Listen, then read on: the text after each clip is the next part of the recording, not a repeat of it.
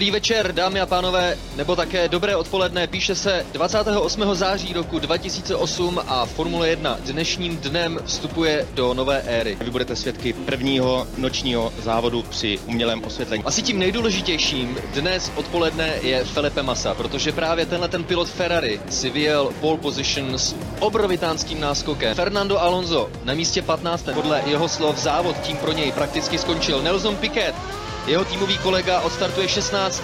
Vzhledem k tomu, co se může odehrát kolem zastávek v boxe. Bouračka pro... To je Nelson Piquet. Sorry, guys. A Felipe Massa jde do boxu. Tohle tady problém u Felipeho Masy, který odjeli s tankovacím zařízením. To je ovšem významným milníkem ve velké ceně Singapuru a také možná potažmo v celém šampionátu.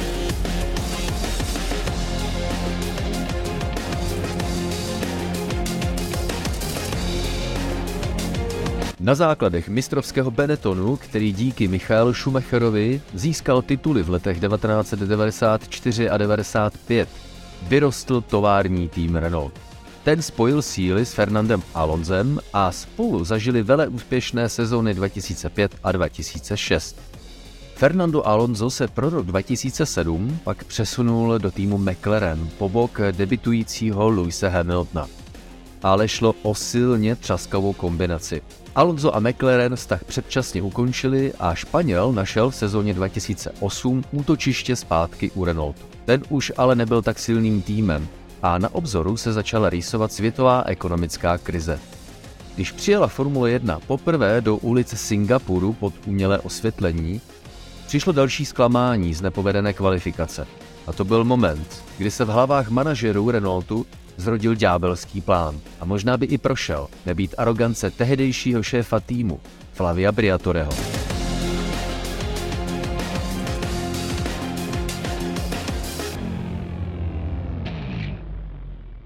Je to epizoda, kterou bychom také mohli napsat spravedlnost pro Filipeho Masu, protože to právě on, tedy sám brazilský bývalý pilot Formule 1, který zapříčinil jakési oživením vzpomínek na jednu z největších afer uh, havárie ve velké ceně Singapuru. Samozřejmě každý ví, co se tam odehrálo, každý ví, proč se to stalo, za jakým účelem a s jakými následky, ale okolnosti celé události, tak to si myslím, že je věc, o které se tolik nehovoří. A proto tady je podcast Kolo na kolo a proto tady je nejnovější jeho speciální epizoda a proto tady také jsou Vaši, doufám, Tomáš Richter a Jiří Košta.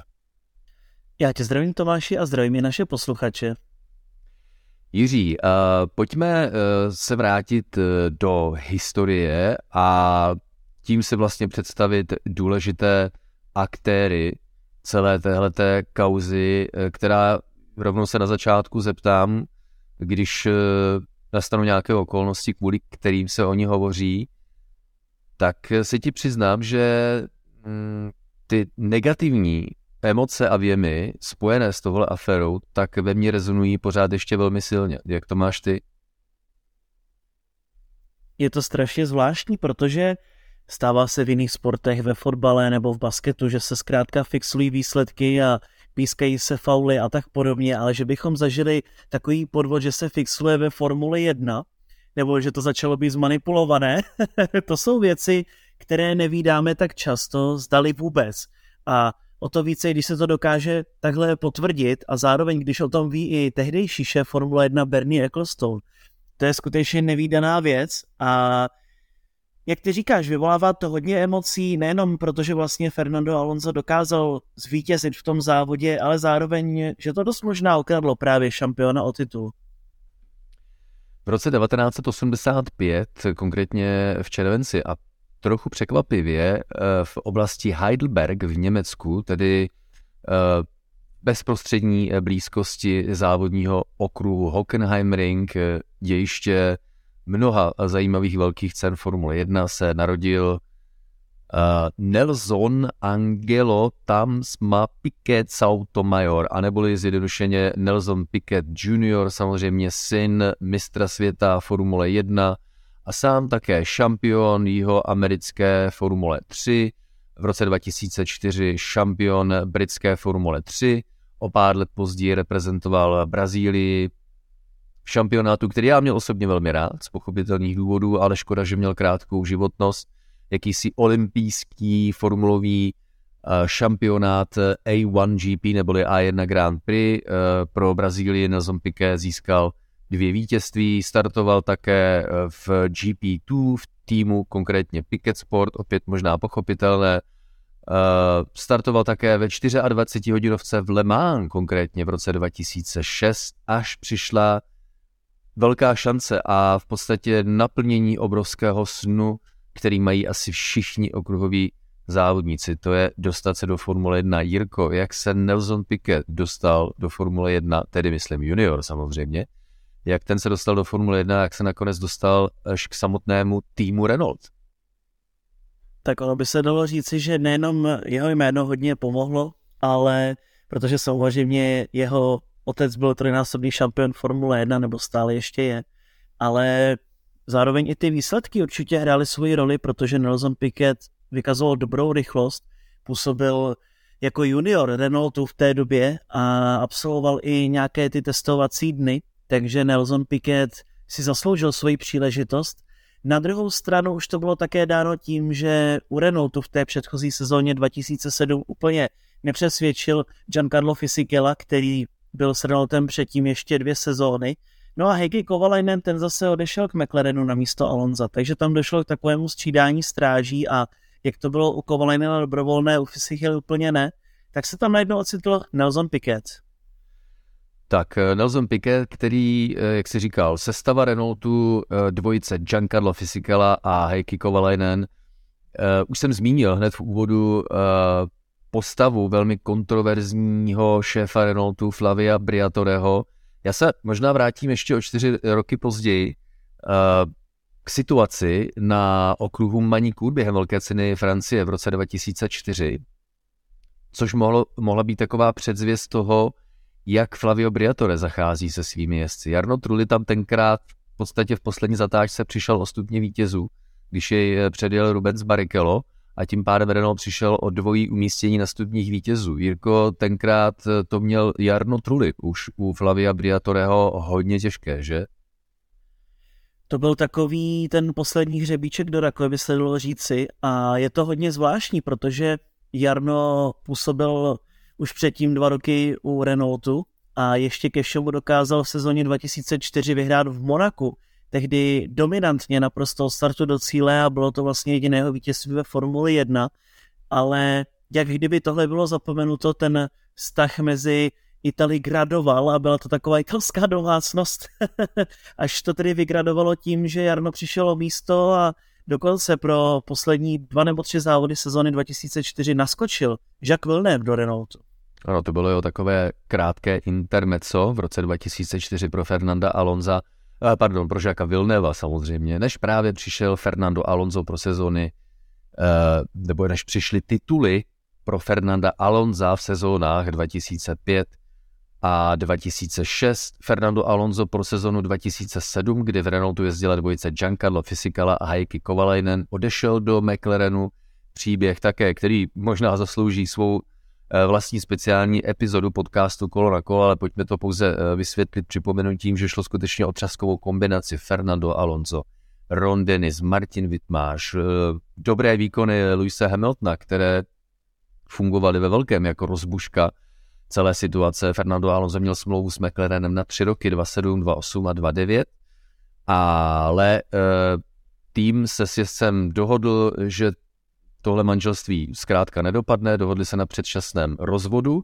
a Fernando Alonso uh, našel útočiště zpátky u jakéhosi, dejme tomu, domácího uh, týmu Renault, kde právě v sezóně 2008 jezdil po boku Nelsona Piketa juniora. Uh, dodejme ještě důležitou věc, Jirko, že manažerem Fernanda Alonza je byl a možná ještě dlouho bude právě Flavio Briatore, tehdejší šéf eh, týmu Renault, tak je zřejmé, že z těch dvou jezdců, krom toho, že byl eh, přirozeně Fernando Alonso oblíbenější, tak Nelsonu Piketovi mm, komplikoval, komplikovala život skutečnost, že byl také hodně rychlejší, že?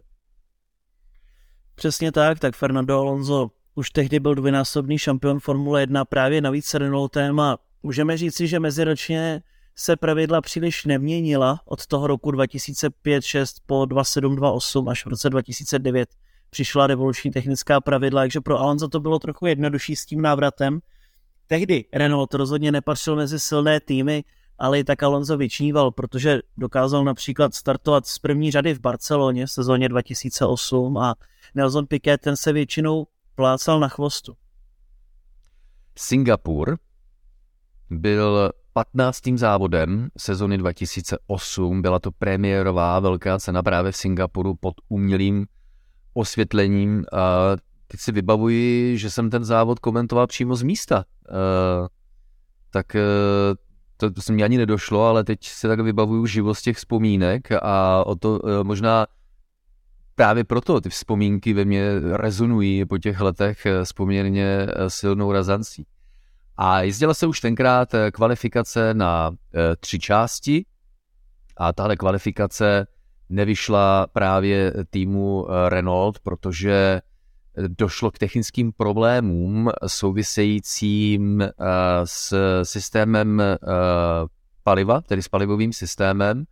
A Fernando Alonso s Nelsonem Piquetem, Mirko, se kvalifikovali tak blbě, když to řeknu takhle, že stáli na startu na 15. a na 16. místě. Takže Fernando Alonso 15. a Nelson Piquet 16. A ještě jedna důležitá věc, protože to je důležitý parametr celého děje, tak to byla předposlední sezóna, ve které se tankovalo.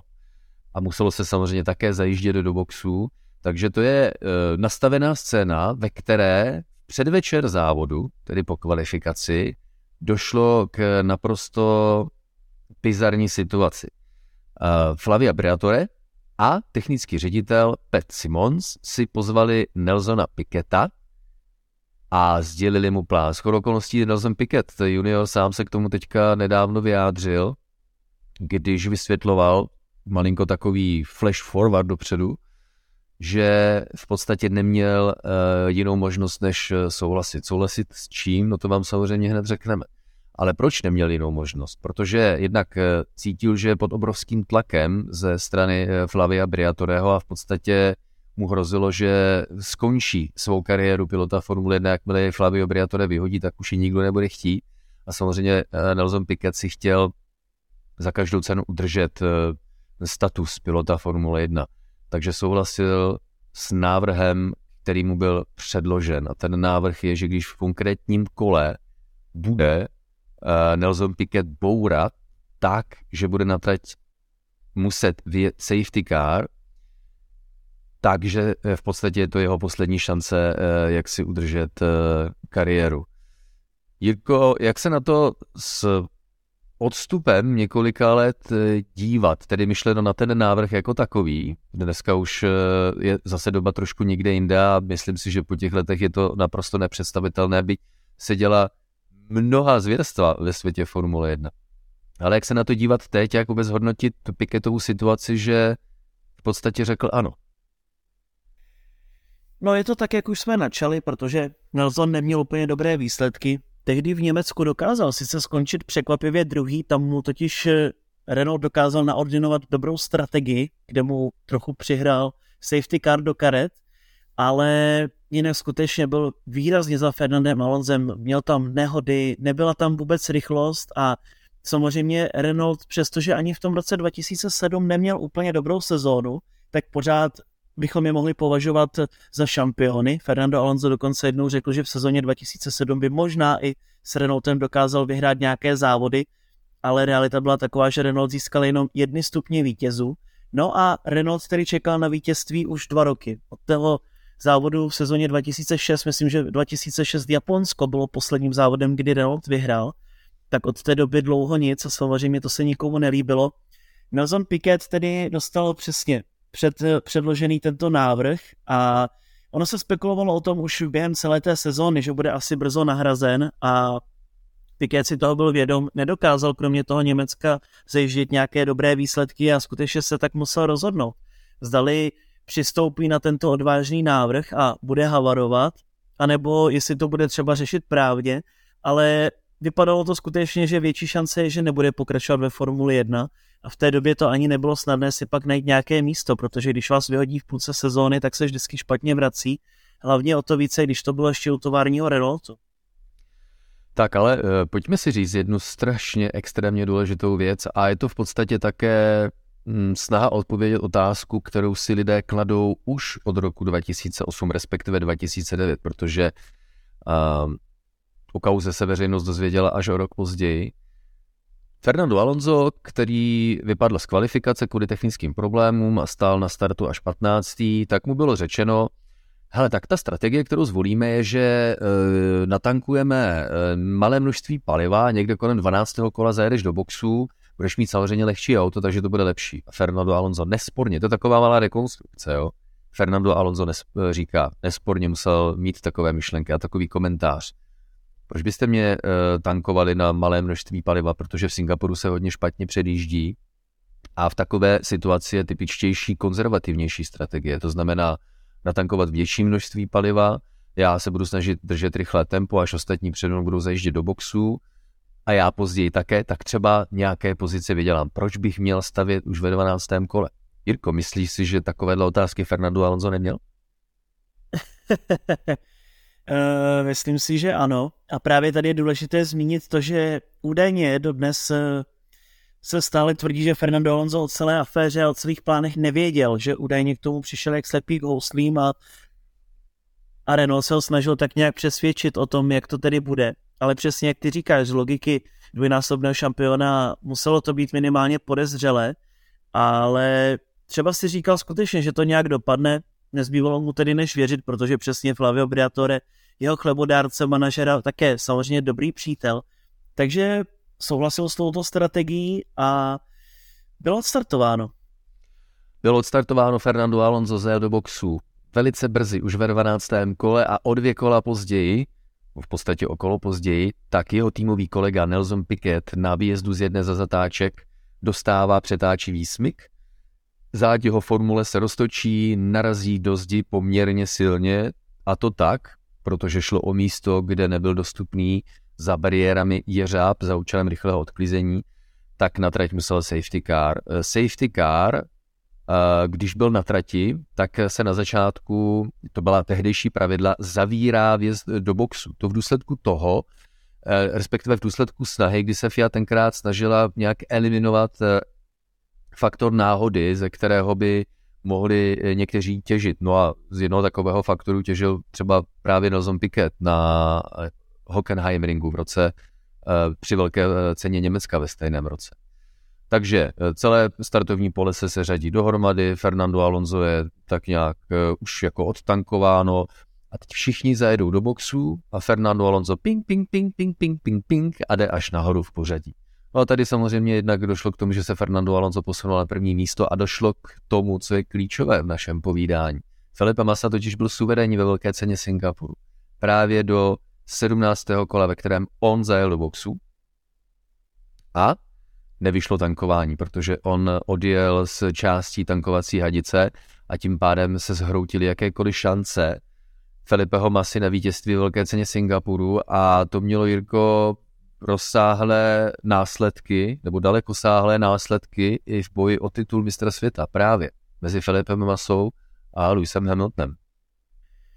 Masa tehdy získal jednoznačně pole position a jednoznačně vedl i celý závod, protože přesně v Singapuru se vždy špatně předjíždělo, tehdy neexistovalo DRS nebo AIRS, různé rekuperační systémy a tak podobně, to bylo prostě takové to klasické závodění.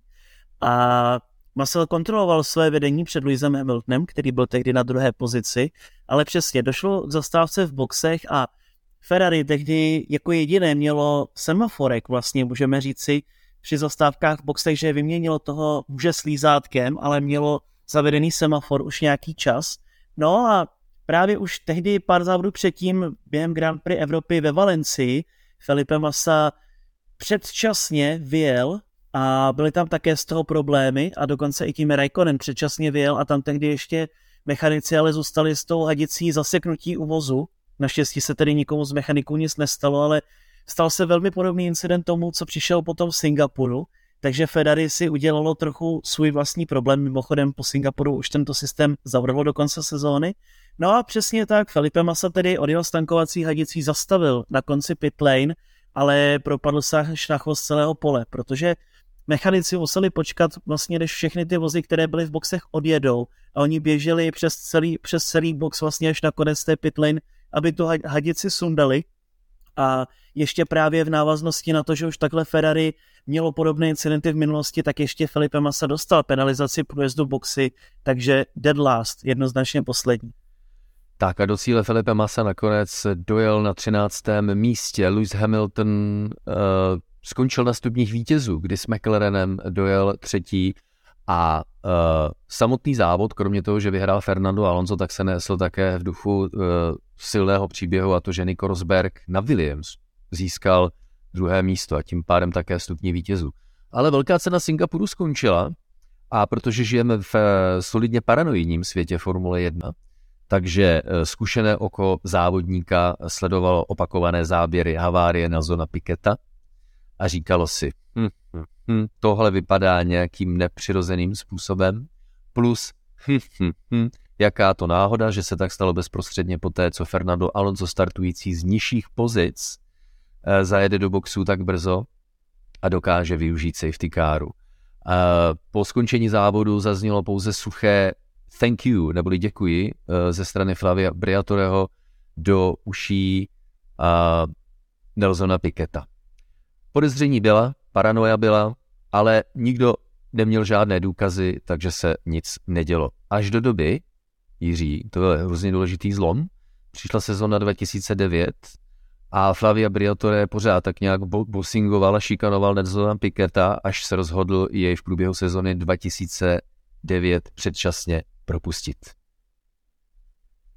Ono je důležité ještě zmínit, že nejen tedy, že jsme mohli vidět nějaké ty záběry, ale Potom ještě unikla na veřejnost nahrávka, kdy Nelson Piquet si tak nějak zkoušel roztočit svůj vůz v zahřívacím kole. V úplně poslední zatáčce se vlastně roztočil stylem, který byl velmi podobný tomu, co jsme pak viděli i v závodě. No a už byl tedy skutečně oheň na střeše a tím, že de facto Flavio Briatore nedodržel tu smlouvu s Piketem, sice mu prodloužil smlouvu, ale ne do konce sezóny, nahradil ho Roman Grožán, tak eh, byl oheň na střeše a vlastně můžeme říct, že to byl lavinový efekt toho všeho.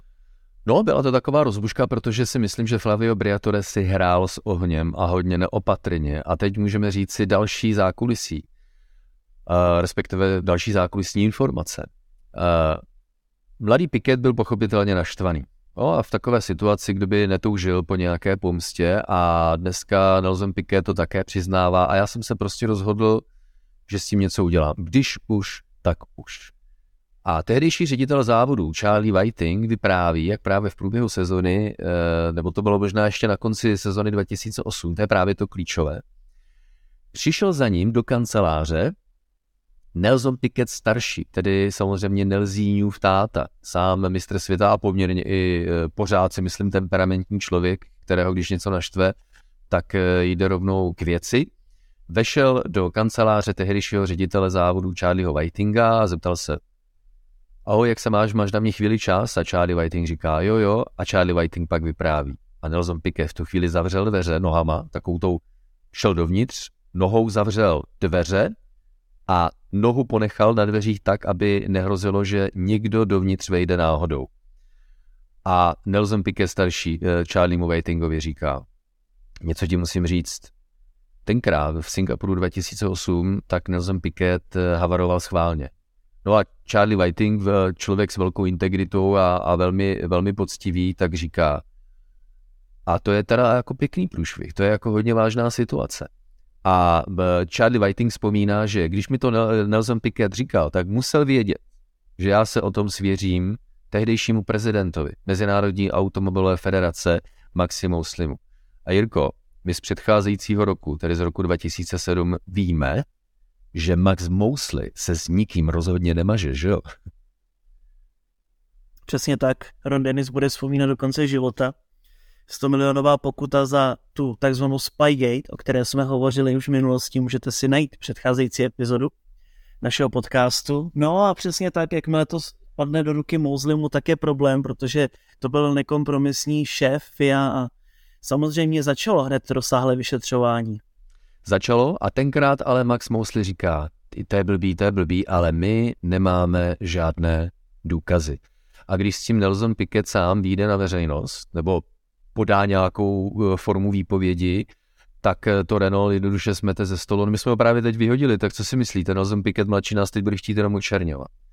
Takže se tehdy eh, Max Mosley rozhodl, že nelze, ušetř, nelze otevřít vyšetřování, protože zkrátka na to neexistují důkazy. Ale uh, Nelson Piquet, když se rozhodl spolupracovat, tak uh, Max Mosley tenkrát prozradil, že to ještě konzultoval se špičkovými světovými právníky. A co udělal, tak uh, najal vyšet, profesionální vyšetřovatele, tajně je propašoval do pedoku bez vědomí Bernieho Ecclestona, protože ten mi to nejspíš zasekl, a dalších eh, špiček eh, z vedení Formule 1 a ti začali normálně u týmu Renault v podstatě vyslíchat. Přišli za Fernandem Alonzem.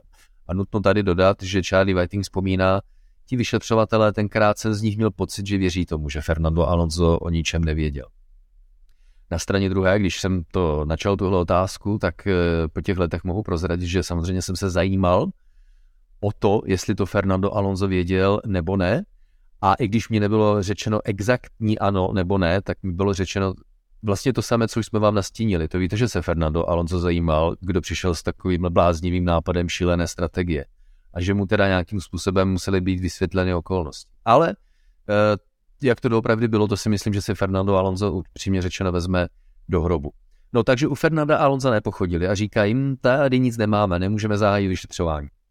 Pak šli za technickým ředitelem Petem Simoncem a to je ten moment, Jirko, kdy se to zlomilo.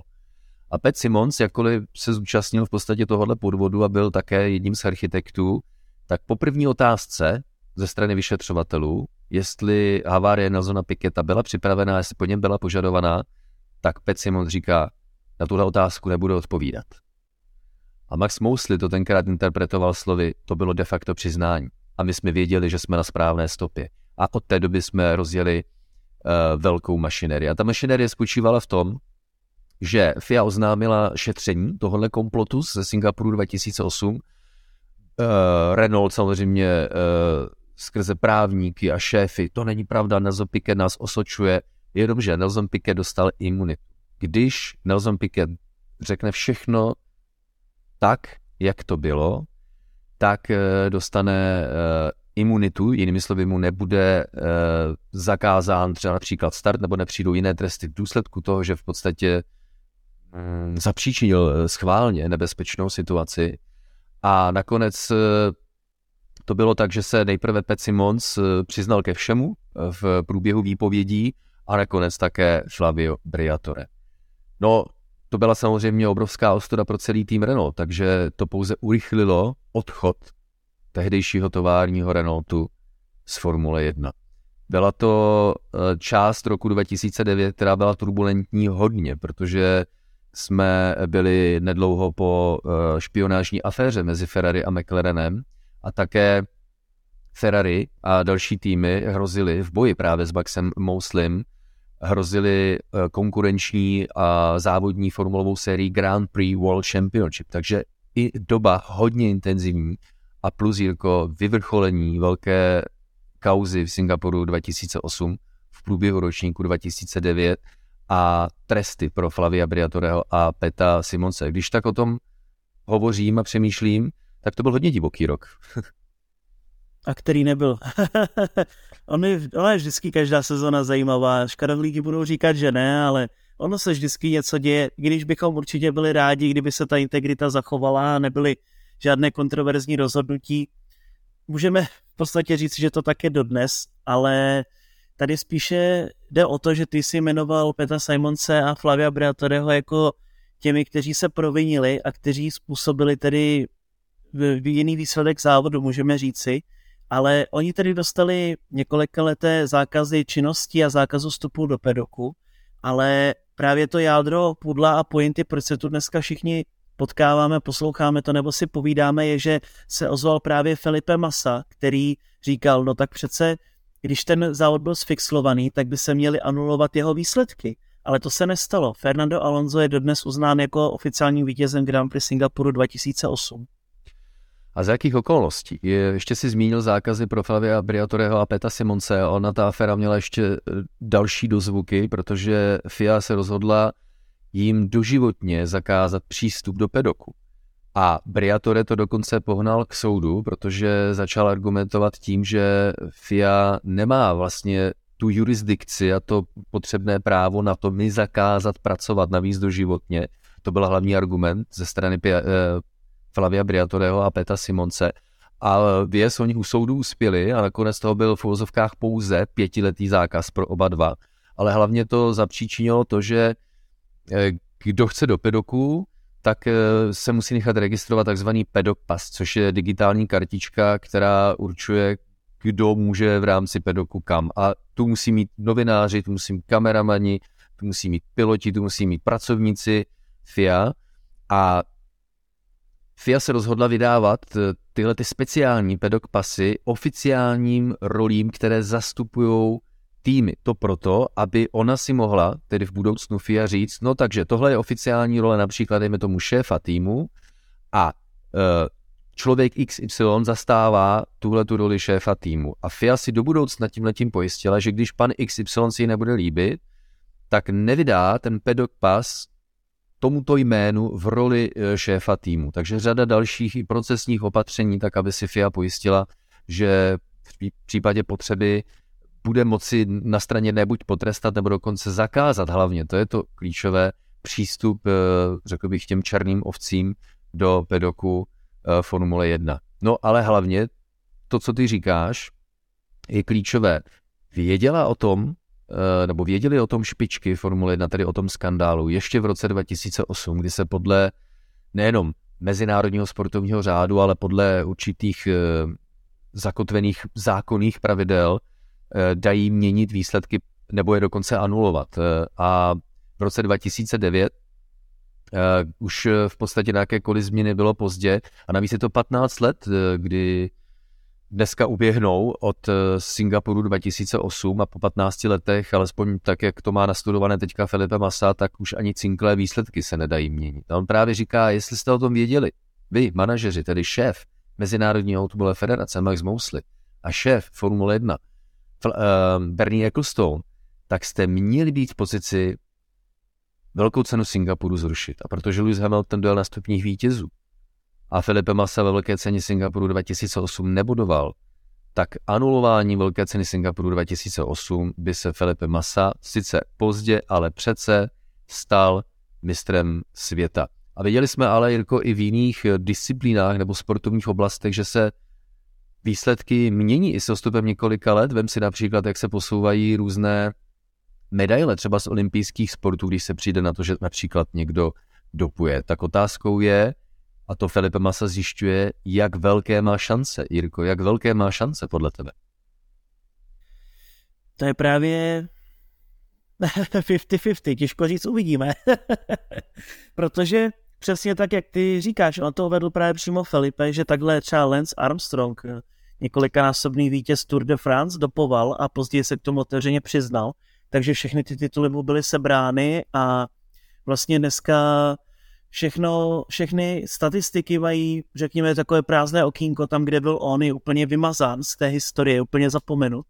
Takže už tehdy v té době, kdy se vlastně oznámila celá ta aféra a její výsledky, jsem se divil, že se třeba jenom nevyškrtl Fernando Alonso a nezůstala tedy Grand Prix Singapuru 2008 bez vítěze, protože to přesně by nikomu neoblížilo v tom směru, že by bylo zachováno to, že Hamilton je šampionem, Massa je druhý celkově na konci sezóny, no ale jestli nějaká možnost to změnit, dát to skrz civilní soud, samozřejmě možnost tam asi nějaká existuje, jako když má teď eh, právě Felipe Massa přímé svědectví a výpovědi od Bernieho Ecclestona, který řekl, že o tom tehdy věděl, Max Mosley, ten už bohužel není mezi námi, takže ten už svědčit nemůže, ale Ecclestone to veřejně řekl, že prostě to zametli pod koberec v té době, v tom roce 2008, aby právě nedošlo k nějakému pochybení a opět eh, poškození značky Formule 1, protože o rok dříve jsme měli právě zmiňovanou Spygate, špionážní aféru.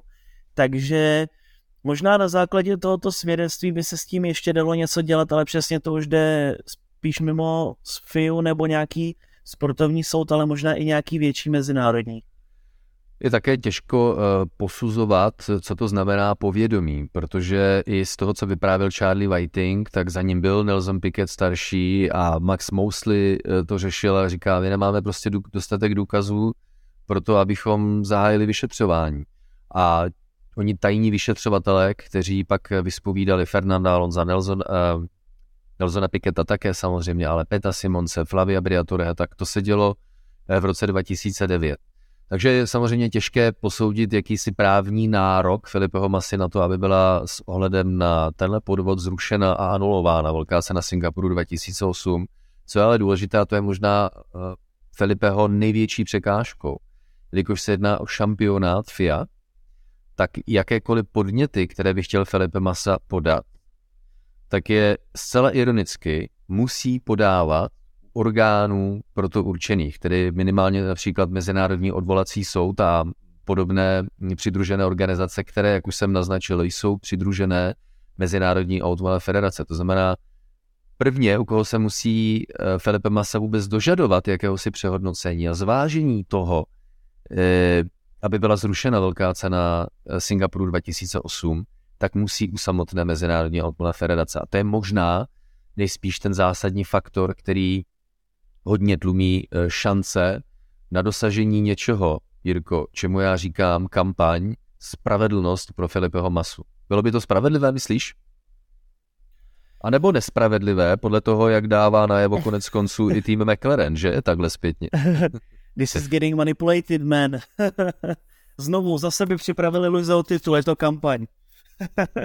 Ale uh, jasně, kdyby se anulovaly výsledky, tak by to bylo tak, že Felipe Massa šampionem o pět bodů, protože tím, že Lewis Hamilton byl tehdy třetí a za tehdejšího bodovacího systému by získal šest bodů, tak eh, právě v tom případě, že by se těch šest bodů anulovalo, tak je Massa mistrem o pět bodíků. Jenže já si myslím, že to je zase hrozně nefer vůči těm ostatním. Ten závod se zkrátka odjel a ruku na srdce, řešil by to Felipe, kdyby neodjel stankovací hadicí, kdyby si připsal těch 10 bodů. To je přesně to, že to je zase střed zájmu a když to někomu může prospět, ale to jsem tehdy Filipem hodně fandil, tak když to někomu může prostě prospět, tak samozřejmě se snaží z toho vytěžit, ale myslím si, že už je prostě doba pryč, už je to strašně let pozadu a už, už je to za spolem. Myslím si, že prostě Filipemu už to ani do života nějak nepomůže, Naopak to zase vyvolá trošku pochybnosti třeba u Formule 1 nebo přímo u masové osoby konec konců. Ale ve finále komu tím prospějete, co?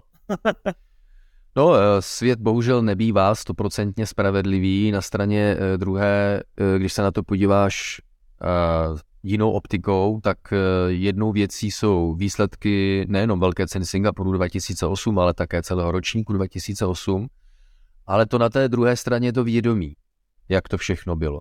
A v stecích mnohých, a to tom jsem přesvědčen, je Felipe Massa zkrátka mistrem světa sezony 2008. A to je optika, kterou může každý přijmout za svou. Nelson Piquet dneska říká, to víte, že se mě lidé ptají, zda bych to udělal znovu. A jasně, že odpovídám, že ne. Ale byla to pro mě extrémně těžká situace. Zacházeli se mnou jak s prašivým psem, byl jsem na všechno sám a e, postavili mě do kouta s tím, že jediná moje šance, jak e, držet svůj sen závodit ve Formule 1 je, že jim e, odvedu tuhle tu službičku, což jsem udělal. A lituju toho. Co si ale nemyslím, že by na to Filipe Massa doplatil, protože ano, byly to nějaké okolnosti, ale Filipe Massa nedoplatil na mou nehodu, ale doplatil na to, že se nepovedla zastávka v boxech, která by přišla tak, jak tak a nikde není psáno, že by eh, se nepovedla stejně tak, ať už by se ta zastávka v boxech konala v jiném kole. Ale to jsou, Jirko, věci, o kterých dokážeme filozoficky hovořit z jedné, z druhé, ze třetí a pak i z desáté strany a na každém takovém příběhu najdeme pro a proti.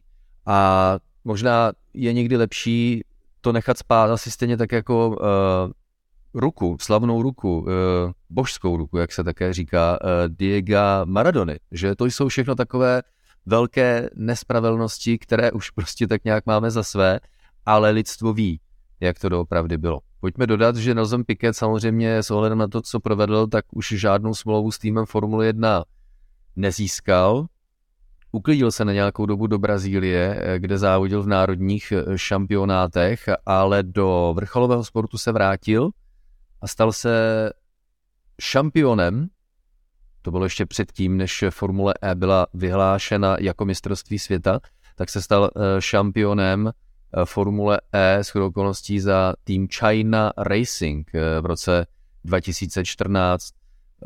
Pak závodil několik sezón ve Formuli E, podíval se zase do 24 hodinovky Le Mans a Jirko Nelson Piquet závodí ve svém už dnes řekl bych závodnicky požehnaném věku, i když Fernando Alonso by na to měl úplně jiný názor, tak ve 37 letech Nelson Piquet junior nadále závodí.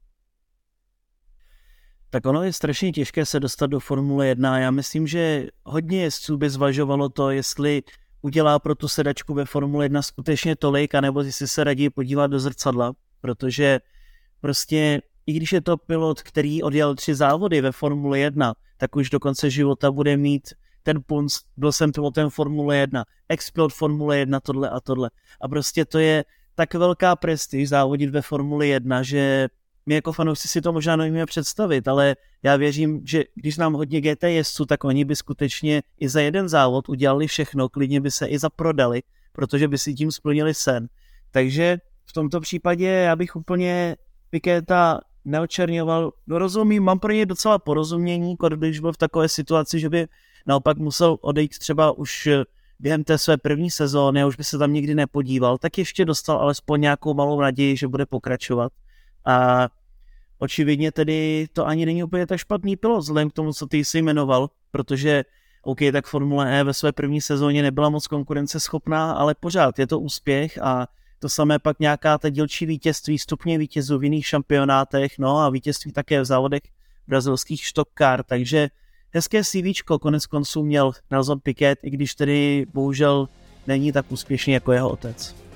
Tohle bylo povídání o příběhu, který se velmi výrazně zapsal do historie Formule 1. Byl to příběh, který se vyznačoval jakýmsi motýlým efektem se spoustou následků. Tím prvním byl osud Filipeho Masy, eh, který pak o jeden jediný bod v závěrečných kolech Velké ceny Brazílie posledního závodu té sezóny prohrál titul s Lewisem Hamiltonem. Je to příběh, který už Eh, bude k Formuli 1 patřit eh, neoddělitelně a neodmyslitelně. A takových příběhů Formule 1 nabízí celou řadu. A já jsem přesvědčen o tom, že si o dalších z nich v dalších speciálních epizodách podcastu Kolo na kolo s vámi zase popovídáme.